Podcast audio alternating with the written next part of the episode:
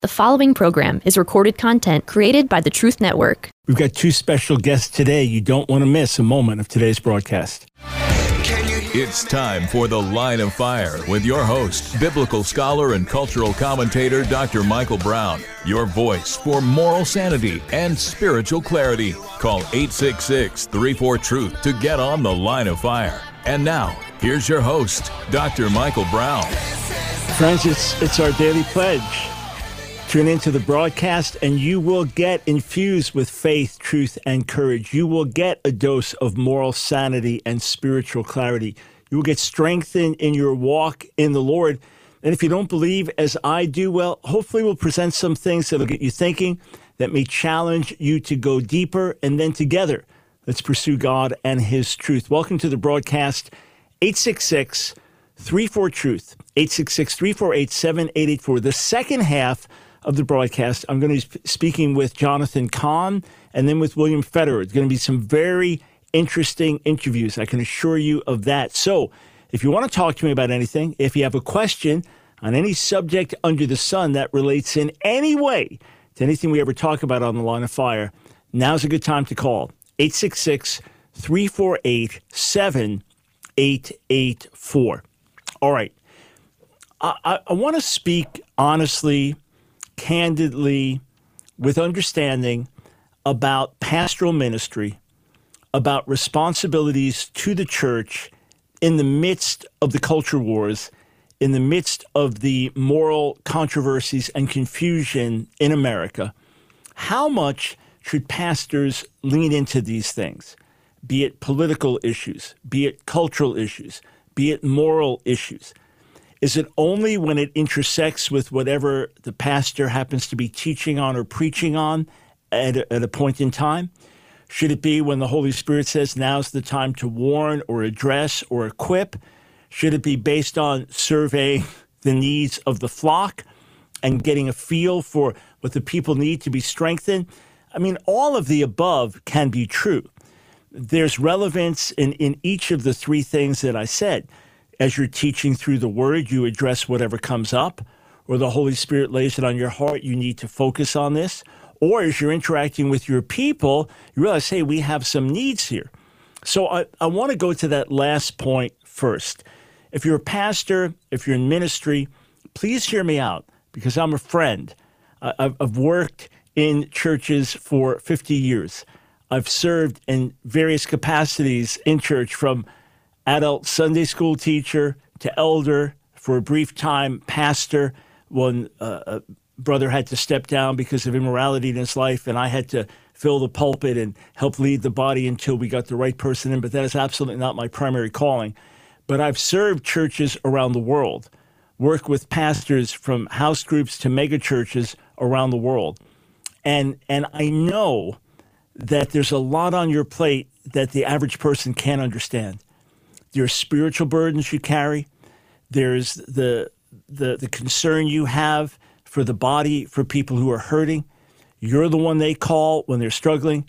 You're the one that gets the call at, at 4 a.m. with screaming parents that they just found their teenage child dead of suicide. Oh, and it happens to be 4 a.m. Sunday morning, and you've got to get there and console them and then get ready to go preach at your church. And, and, then when there's a budget crisis because you've honored the Lord in a certain way and people have left, and now what are you going to do with the children's pastor that you just hired and your commitment to the food program in the inner city when the money's not there? And all this weighs on you. Even if you have a team and a staff with you, as hopefully you do, and you're not just doing this on your own, you have other pastors or elders. The fact is, there's a lot of weight that you carry, a lot of responsibility that you have and it can be very, very challenging.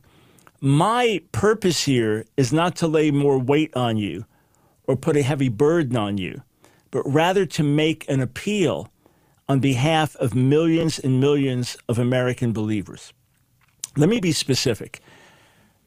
Oh, I'm thinking maybe 10 years ago, a leading pastor in one large city in America with a congregation then of about 6,000 he was a board member of mine at that time. He said that he meets on a regular basis with the other megachurch pastors in his city. And he said at that time, it may have been more than 10 years ago at this point, he was the only one among them who would address the issue of homosexuality from the pulpit, even in terms of just ministering to people in the body about sexual issues. In other words, not talking about gay agenda, not talking about what was happening in society. He was the only one among them. That's why I'm not mentioning the city because I don't want you to try to figure was this was this one, you know, what about this? And and it, we talked about the shocking pastoral lack in that because this is the world in which our kids are being raised. This is what's coming their way through media and social media and schools. This is what parents and singles are dealing with in the workplace. This is what folks are getting bombarded with in university campuses. And to not address these issues is negligence on a pastoral level. Please hear me. I am called to do a particular job. I am, quote, your voice for moral sanity and spiritual clarity, your voice of moral, cultural, and spiritual revolution. That's, that's part of my calling. So I'm on the front lines in these issues, and I'm, I'm writing about them on a regular basis, and I'm, I'm taking heat for it, all right? We're putting out resources, and others are putting out resources for you. So you don't have to do all the digging, all the research. We're putting out new articles, new videos on a regular basis. And then other family ministries and, and others dealing with the culture wars, they're putting out information, just like Family Research Council and other Christian conservative political organizations say, okay, here's a voter's guide. Here are the different candidates. Here are the issues. Now go ahead and sort it out. They're doing the work for you. So I'm not expecting everyone to be expert where some of us have become experts. I'm, and I'm only expert in several areas, right? And, and I'm not expecting pastors, eh, church pastors, and, and, and teachers to emphasize the type of subjects that I do as much as I do. This is a matter of, of calling. And it wouldn't be a healthy church if you spent so much time talking about these things. This is specialized ministry and specialized teaching and interaction that we're doing by way of radio and internet. But, but here's where I talk about pastoral negligence. Whenever I am asked to, whenever I'm asked to uh, go to a church and address can you be gay and Christian or talk about human sexuality, inevitably at the end of the service or at the end whenever we're done q&a etc there is a line of people still wanting to talk to me personally. So this is beyond the q&a and the, some of the q&a is agonizing. There is a line of people waiting to talk to me personally many of them weeping and telling me their stories. Now the problem is they've been there for years. They've been in that church but somehow the issues weren't addressed until I came in. Now, credit to the pastor for saying, hey, Dr. Brown, could you come in and address these things? My joy to do it. My joy to do it.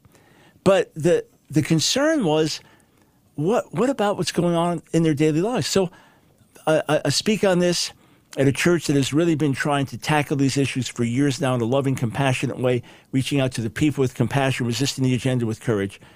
I finished the last service Sunday morning, go over to the book table to greet some people, and one woman comes up to me. And so I'm thinking, I'm just going back to talk to people black, white, Messianic Jewish background, male, female, younger, older, pretty wide range, right? Woman comes up to me. She uh, works in special ed in a local high school. She has been there since 2006. I said to her, has so it's it's a regular high school, but she does special ed within it. I said to her, "Has the school changed since you've been here?" She goes, "Oh, completely, dramatically." She said the new principal is basically only hiring faculty and teachers to for, for the school who are gay or lesbian. Doesn't want to hear from those with a different point of view. She said he, he has completely transformed the school and what they put up in the walls and the halls and all this, completely transformed the school in front of her eyes. Hmm, what happens to the kids who go there? So here, this woman maybe goes to your church, right? This educator. Maybe some of the kids in your church go to that school. Who's helping them as they're being bombarded with this? Another woman wants to talk to me. She says, local private school that they're involved with in the community, and not a private Christian school, but private school. And boy comes in to pre K, pre K, So maybe he's four years old, maybe five. He comes in. He now identifies as a girl, wants to be called by a girl's name. Not only do they start calling him by a girl's name, but they now have the, the class reading books together. The teachers are reading books to the kids about, you know, I look like a red crayon, but I'm really a blue crayon. And she said it was going on for weeks before the parents even found out about it.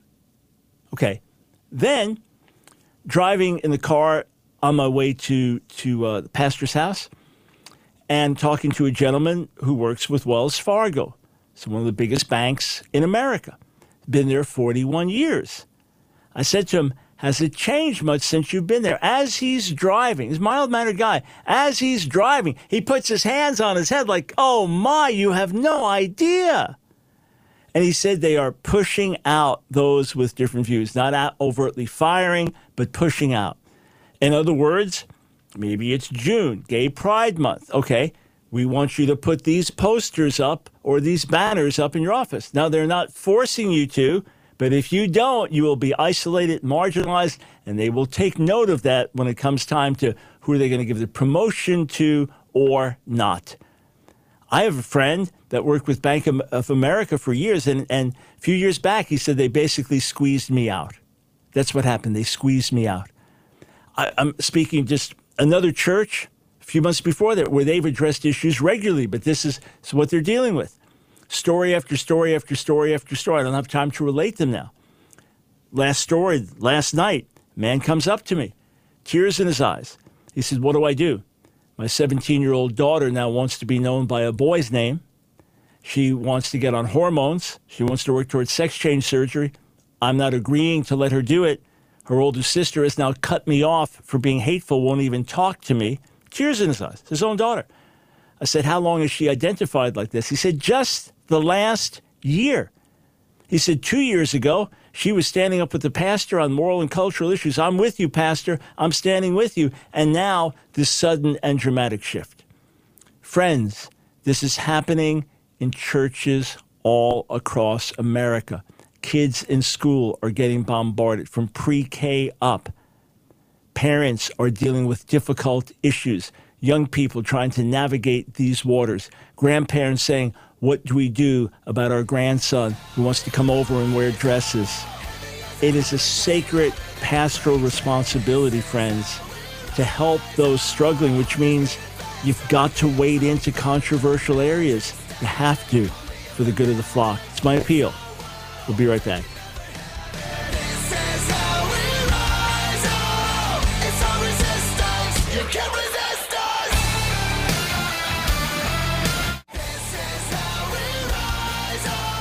It's The Line of Fire with your host, Dr. Michael Brown. Get on The Line of Fire by calling 866 34 Truth. Here again is Dr. Michael Brown. Can I dare say that one major reason that so many people in our churches are struggling and so many families are struggling with these types of controversial, difficult sexual issues is because we have not addressed the issues sufficiently. In other words, we've been so focused on people, people, people, which is God's heart, God's focus is on people. But because we have neglected dealing with the issues with love and truth, now people are hurting and are more confused.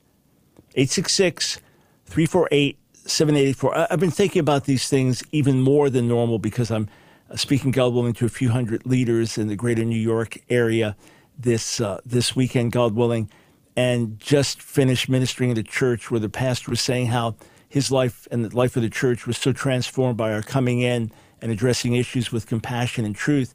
We address the issues not just for the sake of abstract issues, but for the good of the flock for the good of the people. If, if you don't get my articles and videos, updates on those, take a moment. I don't want you to miss anything. We're, we're putting out resources virtually every day of the week to equip you, to help you, to strengthen you. It can be late at night, and I'm thinking, nah, I got to get that article written and out. We, we, and, and we're putting out resources for free to touch as many as possible. We don't want you to miss any of them, and especially you just don't know which way censorship is going and social media, what what we post that that'll get uh, blotted out. In fact, you know what happens all the time. Before January 6th, when Facebook and other social media outlets changed some of their algorithms. I could post an article, uh, say from AskDrBrown.org from our homepage or from Stream.org, where, where I'll write exclusives or things like that. So that's conservative Christian, deals with a lot of political issues. I'd post an article from there, share it on our Facebook page, which has about 580,000 followers or fans, whatever it's whatever it's called there. And if the article went viral, you know, we could have it shared on Facebook over 100,000 times, you know, combined shares, but any article would be shared a few thousand times. That would just be a given. Now, now, because things have just been restricted on certain subjects, that same article may get shared 50 or 100 times, literally, or 200 times. So you don't, you don't even know it's there, right? That's a different form of censorship, just suppressing data from getting out. So take a moment, go to AskDrBrown.org, askdrbrown.org. Take a moment, go there, sign up for our emails, and then this way we'll let you know here are our latest videos for the week, here are our latest articles, here are our special resource offers for you. AskDrBrown.org, sign up for the emails. All right, let's go to the phones. We're going to switch subjects here before our guests come on at the bottom of the hour. We'll go over to Ryan in Yukon, Oklahoma. Welcome to the line of fire. Yes, sir, Dr. Brown. I just uh, I called several weeks ago, but I appreciate your ministry, and uh, I discovered you about a year ago, and I I just really really enjoy listening to these one and two hour long discussions when you have the debate. I wanted to ask you if you could tell me in a nutshell what uh, how perhaps Kenneth E. Hagin's ministry may have influenced your theology one way or another. I know that he has a tremendous impact. He's had tremendous impact on the body of Christ in general, especially the Pentecostal world, the charismatic world. And I know no single minister is right about everything or does everything perfectly. But what would you say were some takeaways from how Kenneth Hagin might have steered some of your your beliefs? Sure thing. Okay, let me make a few statements up front so there's perfect clarity on this. Uh, I categorically reject the carnal prosperity message, and I reject the notion that, that we can just uh, create realities with our words. So, in other words, some of the, the aberrant teachings in, in Word of Faith camp.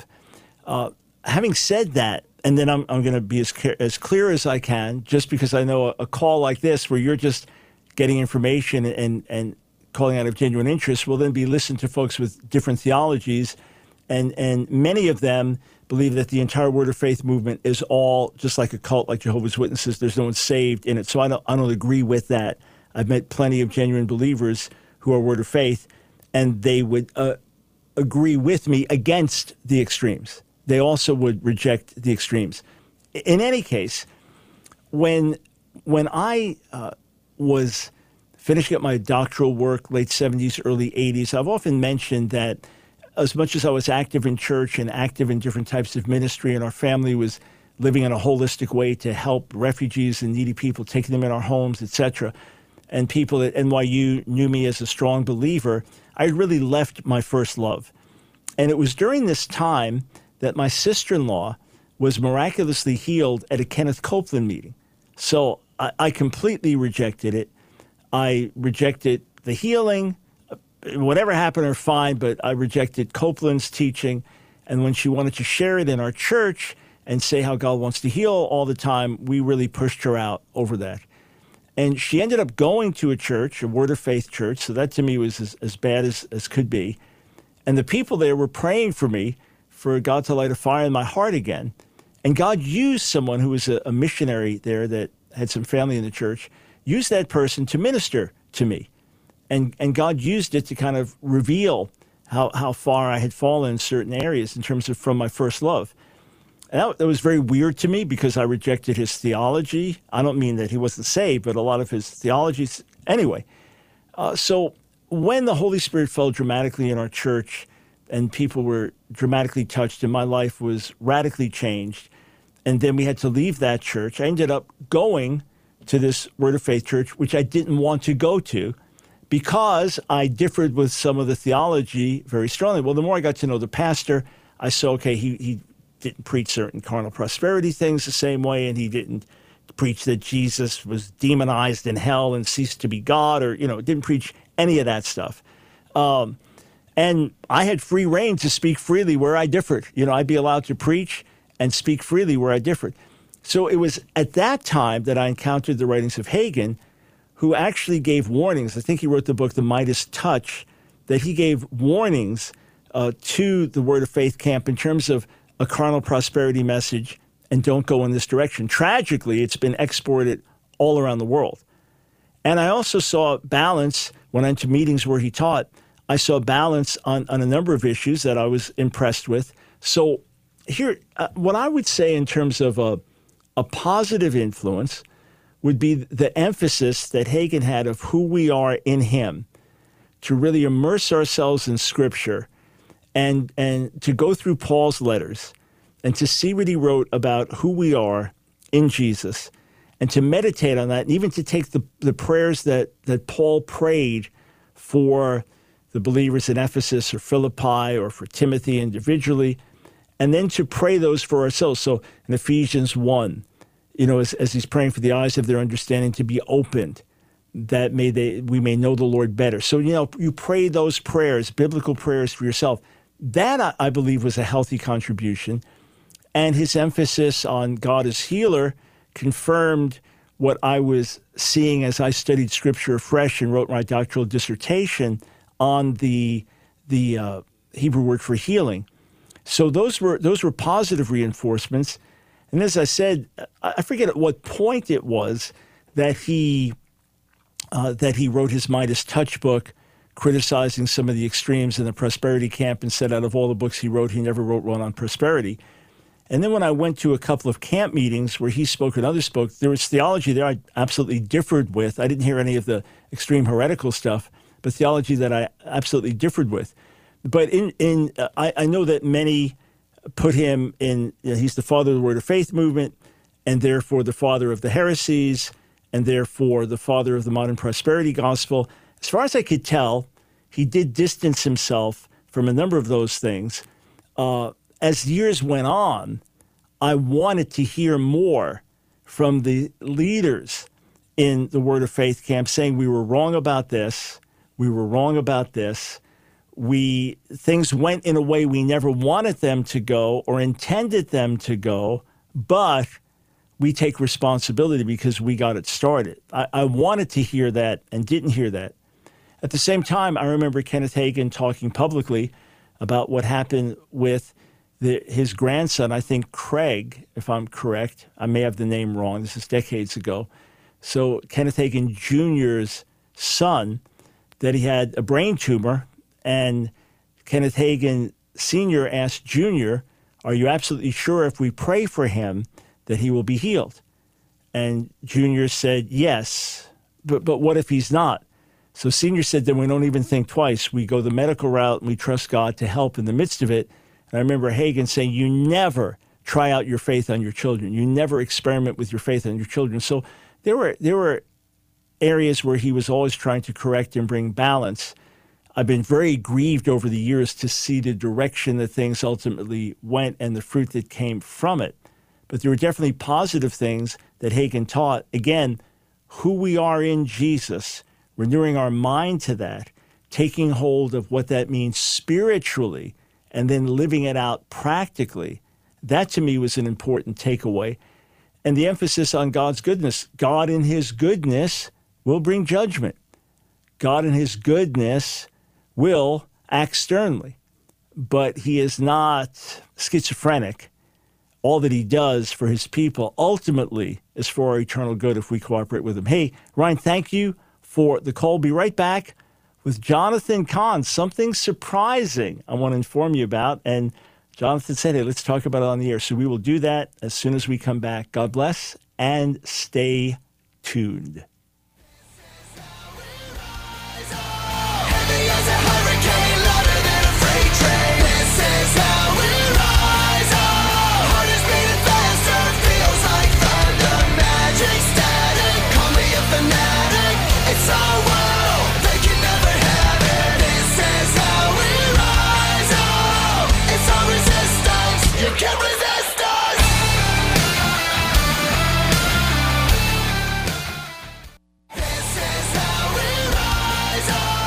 It's The Line of Fire with your host, Dr. Michael Brown. Get on The Line of Fire by calling 866 34 Truth. Here again is Dr. Michael Brown. Welcome, welcome, friends, to the line of fire. I've got two special guests coming on today. First, my good friend Jonathan Cahn. I knew him before he was an international best-selling author. I know him after he's been an international best-selling author. And our conversations today are just what they were years ago. We talk and we we get awed in the fear of God, and we get sobered by the state of the nation, and we wonder how much more time there is for mercy. But there's an exciting new announcement, and Jonathan wants to share it with each of you today. Hey, thanks so much for joining us on the broadcast. Always great to be with you, Mike. Always. So before we get to the, the special announcement, what's your your feel as a watchman on the wall, as, as many of us try to be, understanding what's happening in the world and how God's people should respond? Uh, how fast is the clock ticking? Does America still have time to repent and get right with God? Well, it, it is. Uh, it is accelerating. I think. I think we all feel that. Um, it, it is. There are things that even you know even five years ago were hard to imagine would become mainstream right now. It, it's it's exciting. I, as far as you know, is there hope? I mean, there always is. I mean, until the Lord tells us, okay, stop praying, you know, for them. Um, but we need to pray. Um, does it look like? Do I see signs of revival? I don't. Um, I know there are pockets of revival, um, but I'm also, you know, there is a pushback, and there is, there are many people feeling more and more so, even those who are not Christian, that America is going heading off in a way that they've never seen before. So, I, so there is hope, and we have to pray for that.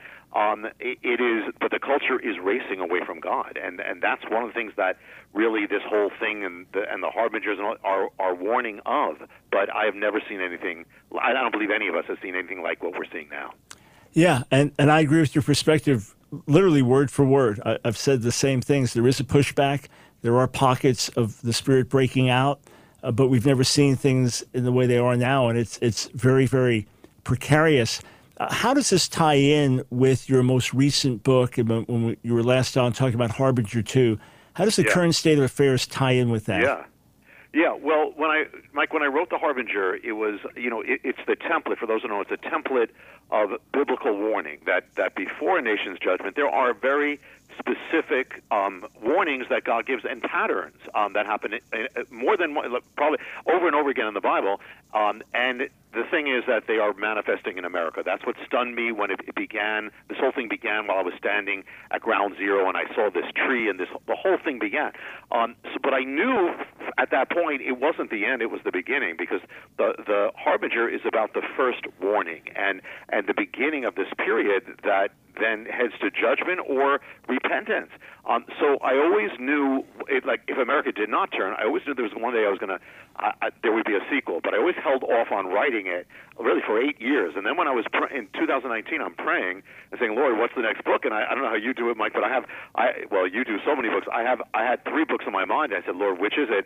And it was none of them. It was time. It was going to be. You have to do the har- the sequel to the Harbinger because the next year, which is 2020, was going to be a year of great shaking. I had a very strong sense of it, and I and it was going to be the the continuation of the you know, of this this uh, pattern, this shaking from the harbinger, and I had to write. So I began writing it in January 2020, and then two and a half months later came the shakings, which we're still we're still in. So the pattern is that the warning comes years before a nation's judgment. There's a strike. There's a wake up call. That that in the harbinger begins in 9/11. Then there's a period of years that the nation has to come back. Um, that's the whole hope. That's the point or or head for judgment and greater and greater shakings. And and the thing is, I believe that's where we are right now. And and one of the things, Mike, Michael, is that they, you know, in the Harbinger, it wasn't just about the signs, you know, of of you know these things are appearing. It's about the nation, what the nation does itself. The warning is what ancient Israel did is when it was warned, it actually got harder, more defiant, and started racing away from God. Well, that's where we are now. So I, I believe it's much more dangerous. The point we're on now, as you said, precarious. Got it. Got it. So you are moving now, along with your writing, into a, a new a new method of getting your message out. Tell us what's coming next. Yeah, well, it wasn't, and we weren't. I wasn't necessarily planning it. It's kind of Lord really just just kind of snowballed it um, and opened the door. Um, but I believe it's very important because, because there's going to be, um, for the first time, I'm going to be releasing releasing a movie, a motion picture um, called The Harbingers of Things to Come. And you know, there are many people who read books and many people who don't read books, and um, there, there are those who won't read if they don't know or they won't commit to it. Well, it's in this form. It's it's going to reach many other people who would not be, as well as the people who, who would. And that so it's going to the Harbingers of Things to Come is going to be appearing throughout America um, in, in theaters all across the country. Um, so it's going to be really everywhere on May 12th. It's a Fathom event, so it's like a, a one night event, um, and it, they may expand it because there's been a, a, great demand. But it's going to be May 12th, um, all over, and it's going to be it's going to be revealing. It's really like going to be a prophetic explosion um, that it, it's I'm taking the, the the viewer on a journey uh, around America to parts where there are keys and signs of where things are, um, uh, heading to mysterious islands where there are signs embedded. Um, and they'll actually not just kind of read about the harbinger, they'll see the harbingers, and uh, they'll see we you know discovered archival footage where they're seeing it, but it just starts with the harbinger.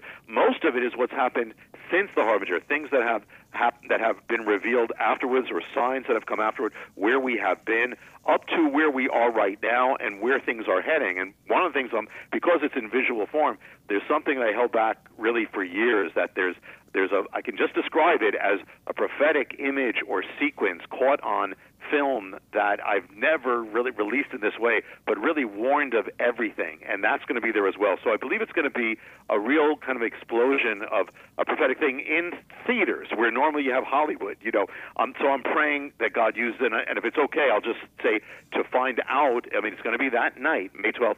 Um, but it's not just for believers. I'm praying that people bring non-believers because it's a real wake-up call, and it's kind of hard to argue with it. It's like a trumpet call. Um, so it's going to be May 12th, and if they to find out more, they just have to remember the title. It's just go to the Harbingers of Things to Come.com. It'll tell you where it's it's playing and how to do it. Um, it's being sold out where we are, but you know it's the Harbingers of Things to the Harbingers of Things to Come.com.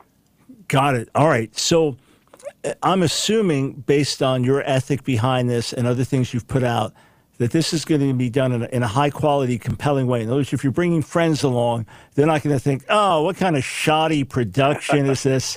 That it's it's going to be compelling in terms of video format. Yes, I, I believe so. The one the one who did it is actually actually an Emmy award winner winning guy, you know, a believer. Um, so yeah, he did he did a wonderful job. It's not it's it's um, you know, it, I mean, if you, you can, you can see the, tra- if you go on the web, you can see the trailer of it. You'll get a taste of it. But it, it's, um, it, yeah, it's very much so that it's, it, it, that's, and that's the point, Mike. Not only for again believers, and we all need to be awake. We not, we all need to be ready. We all need to know. We need to be proph- prophetic people. But for non-believers, it's something that you know, I'm, I'm inviting family. You know, my family's going. You know, but that non-believers go because this is the time, and, and I believe sometimes we need something very strong between what's happening with the culture. We we kind of we need to be like Watchmen, and we need to to have trumpet calls. And so this is a very piercing thing. And yeah, he did a great job with it. I mean, that, and that was that that I had nothing to do with. And and for those who falsely and wrongly accuse you of sensationalism, what would you say to them? Well, I, I don't. You know, the first thing is that that I don't. I don't think you can sensationalize warning of judgment. And I don't think you can sensationalize the signs of, of the Lord. They are there. I mean, you can ar- you can argue with what you want, but they're there. Um, and I also, and you know, you know, we've known each other for many years, you know, and you know me, and I and I, I was never even planning on it on anything like this. It just happened, and it unfolded, and and then people said you. And I just shared I shared it at Beth Israel, where where we are in, in New Jersey, uh, at the congregation, and the people said this has this has to go out, this has to go out, and the Lord literally forced it out. I'm talking about the starting with a harbinger, yeah. Um, but you can't, you know, it's like it's like don't get me wrong, it's like sensationalizing when God judged Egypt. I mean, how do you do that? And when, exactly. or when or when or when Jeremiah's warning of what's coming on on on Israel. You can't do that because it's like, it's like trying to exaggerate God. Yeah, you know, uh, um, when I've had you on before, I've had physical books of yours. Sometimes I've had a, an e manuscript, but I decided to to listen to the Harbinger on audio. This was probably last year, and as as it was getting into things, I had to stop it for a bit because it's this is very devastating stuff. You know, it's it's heavy stuff we're talking about. It's it's people's lives. It's people who die. It's and like you say, how how can you sensationalize the reality of, of judgment and the shaking that it brings? And that's what I said at the outset. When you and I talk privately, it's the same thing. The fear of the Lord is there because we we know the intensity of things we're speaking of. I spoke at a church uh, over this weekend, and I've been there for years now, and they've they've always wanted me to address controversial issues. But I started one message by saying, "Look, here's what I wrote ten years ago," and this was based on things I was saying even before that, and it laid out so many of the major crises that we're facing in America today. I said, "Look, I, I wrote this ten years ago, sounding the alarm. Will you listen to me now?" And and that's really what you're doing with this movie, right? Saying, uh, "Look, we warned you." We told you this was coming. Here it is. Will you now listen to us for the rest? Yes, yeah, and and yeah, and I believe the Lord confirms that. You know, and these are and most of the things, as you know, I mean, we are both of us are, you know, we are preaching the gospel of Messiah, regard no matter what, day in and day out. That's our calling. Um, and the the the things that when when God gives signs, I mean that just is to confirm where it's at. There are th- these are things that we already. I think any believer who is awake to the Lord is is has the sense of what's happening to America.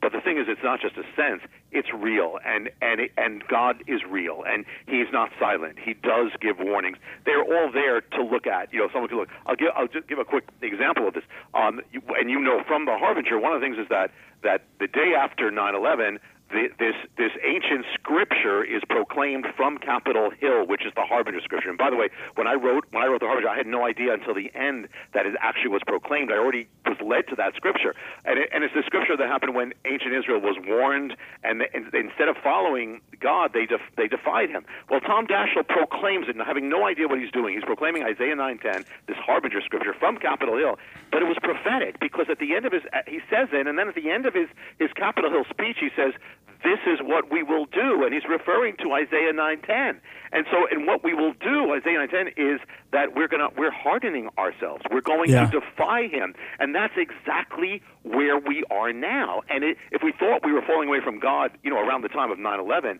we couldn't imagine where we are now. So it's all it's all unfolding and it's all going according to this template. All right, last time, where can people go to find out about this movie on May 12th? Yeah, it's. It's it's the harbingers. Just remember the title, the harbingers of things to come.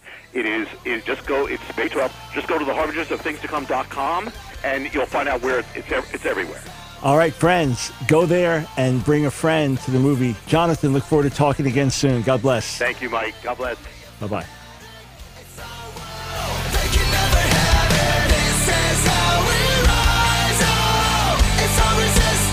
They can never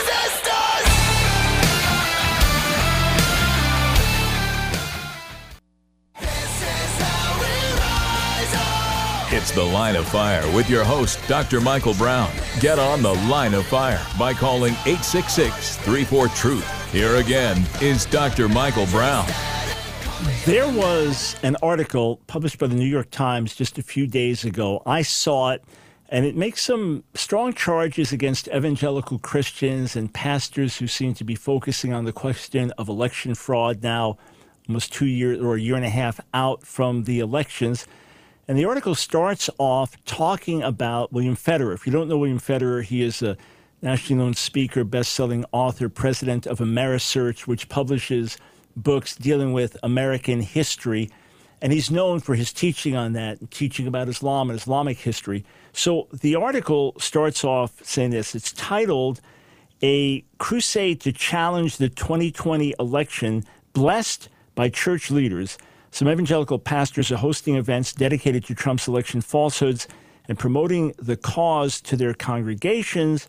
And it opens up talking about this guest, William Federer, speaking at Pastor Mark Cowart's Church in Colorado Springs, Colorado. Well, on the air with me now to respond to this article is the man himself, William Federer.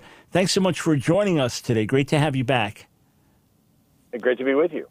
So uh, let me ask the larger question first. How is it that that you got involved in this whole question of election fraud in the first place? Why why is this important to you? Well, I ran for Congress three times, uh, 98, 2000, and then in 2004, uh, twice against Dick Gephardt. He was the House Minority Leader. He was the Nancy Pelosi before Nancy Pelosi. Okay. He was the number one Democrat in all the United States of America, and um, we had a big race. We had the president's uncle, Bucky Bush, chair my finance committee. We raised three and a half million dollars, and but on election day, we had people calling our office saying my name was left off the ballot in five wards in the city of St. Louis. And we called them, and they said, "Well, we'll just have the polls be open until midnight. Tell everybody to come back and vote again." It's like, okay, how are you going to know if they voted or not? And then uh, the next year, on the day of election, there was somebody named Mr. Odom who said his name was left off the registered voter list, and he sues to keep the polls open until midnight. And the judge says, "Okay, keep the polls open." The next day, we found out that this Mr. Odom had died two years earlier. The whole thing was a fraud. Yet the election results stood. And then uh, we had calls coming in from the Jefferson County Board of Election. All the electricity goes off in the whole building at 10 o'clock at night. And when they reboot everything, we go from being ahead to behind.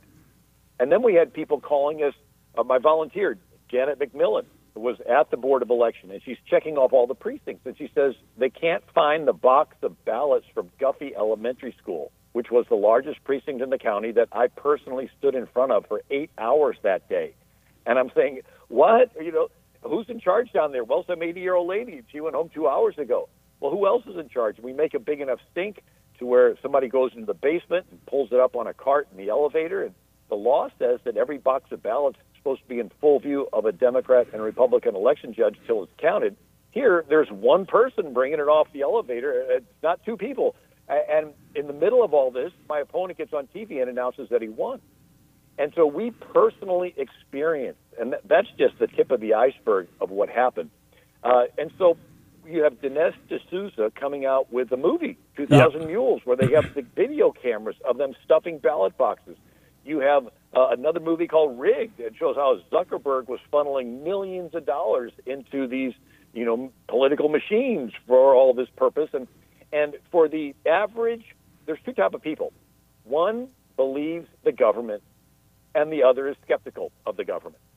And because I ran for Congress three times and I personally experienced this, I am skeptical of the government. You know, there's a quote from a Lord Acton. He was a British statesman in the 1800s. He says, uh, official truth is not actual truth. So anything that's officially being given out, my, my antennas immediately go up. And, and so that's sort of the setting for uh, what you're talking about. But, you know, a bigger issue, issue is here they are. Uh, there are people in America that are not thrilled with Disney pushing its transgendered agenda, wanting to have 50 LGBTQ characters and indoctrinating little innocent children. There are people that are not happy with that. And there are people that are not happy that California has a bill that's a post birth abortion bill. They want to be able to kill a baby 28 days after birth. And there are people that think that it's wrong to have public schools uh, push a transgendered, re- even reassignment surgery on chil- children who have not yet been through puberty. And there are people that are having a problem with a biological male, a, ma- a person with male body parts named Lia Thomas, competing in female athletic events and just getting all the gold medals. There, there are people that have have a, a hesitancy toward uh, endorsing that, right? Matter of fact, lots of people. And so when they see us getting involved, wanting to push our mainstream traditional American values, they want to accuse us of what they're guilty of. So they're the ones that are intolerant, yet they're willing to blame their intolerance on us. They're the ones that have infiltrated all these institutions, but they're wanting to blame us for wanting to get involved. And it's actually something called psychological projection. Sigmund Freud coined the term, a psychologist, where rude people deny in themselves a negative quality but attribute that very quality to someone they don't like. Little kids do it. I'm not the one who started the fight, you did. And so this has gotten into politics where you have candidates that do corrupt things blaming their opponents for doing the exact corrupt thing that they're guilty of. So David Axelrod was the campaign manager for a previous previous president, and he was on NPR radio in uh, in April of 2010, and he says, in Chicago politics, we have a tradition where you throw a brick through your own campaign office window and then call a press conference to accuse your opponent. In other words, let's say there's a candidate Yep. running for president who's who's colluding with Russia, giving away a fifth of the U.S. uranium to Russia in exchange for a 145 million dollar contribution to her foundation. She wants to pay for a Steele dossier to accuse her opponent of colluding with Russia. His name gets smeared with it in the media. People make a mental connection where there's smoke, there's fire. And if it ever gets pointed back at her, by that time the water's muddy. The public doesn't know who to trust. And she gets slapped with a $113,000 fine. And she pays it and she's off the hook. Where they were wanting to impeach the president. Let's say there's another candidate who's extorting Ukraine saying, stop investigating my son, Hunter, or I'm going to hold back billions of dollars of U.S. aid. You want to accuse your opponent of extorting Ukraine. You accuse them of the exact crime you're guilty of because then their name gets associated with it the media and the public's mind gets confused. And if it gets pointed back at them, by that time, the, the, the water's muddied and they get a pass. And So, yeah, just just to jump, understand. yeah, just just to jump in, and, and that was that was quite an answer. I appreciate it, and we're we're just a, about out of time. But the New York Times references your 2020 book, Socialism: The Real History from Plato to the Present, how the deep state capitalizes on crises to consolidate control. Uh, Bill, because our time is short, will that book, Socialism: The Real History from Plato to the Present, to the President by Bill Federer, that's F E D E R E R, will that book help our listeners better understand what you're talking about? Oh, definitely. Um, I mean, I go through how uh, democracies and republics are efforts to take the power of the king, give it to the people. But what if the king wants the power back? Does he just ask for it? No. Uh, so there's two methods. One, if people get in fear, they will panic and knee-jerk reactions, surrender their freedoms for security. And the second is free stuff. You get people dependent on the state, and they incrementally give up their freedom in exchange for the state, and the state usurps power and gets in control of their life. And so when you read this through history, whether it's Machiavelli and Hegel and Karl Marx and Saul Alinsky, their attitude is you create or capitalize on a crisis to consolidate control. And um, anyway, I spell it all out in the book. I go through the French Revolution. I go through, you know, the Nazis. I go through, you know, Stalin, Soviet Union, what happened in Cuba, Venezuela, all these different places.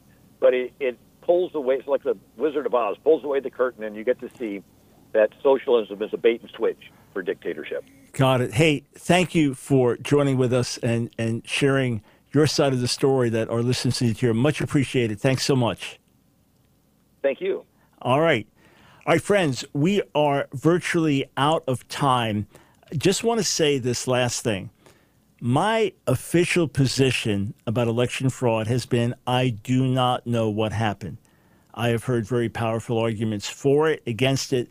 The Dinesh D'Souza movie coming out, we're going to have someone who's really delved into this a lot talking about it on Monday, God willing. So it's going to be an eye opening broadcast, and we'll take calls as well.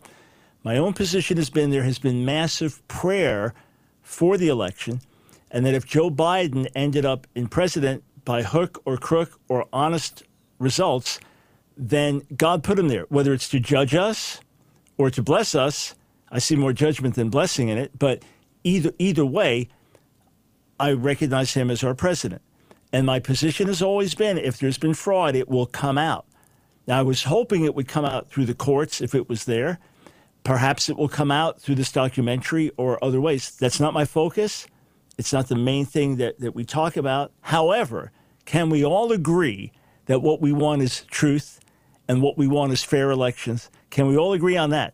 That the truth needs to come out. If we've already gotten the truth, let it be reinforced. If there's more that needs to come out, whatever the consequences, let it be. Can we all agree on that, regardless of our political backgrounds? Lord, let all the truth about the 2020 elections come out and give us fair and just elections for the future. Can we agree on that? Forward we go.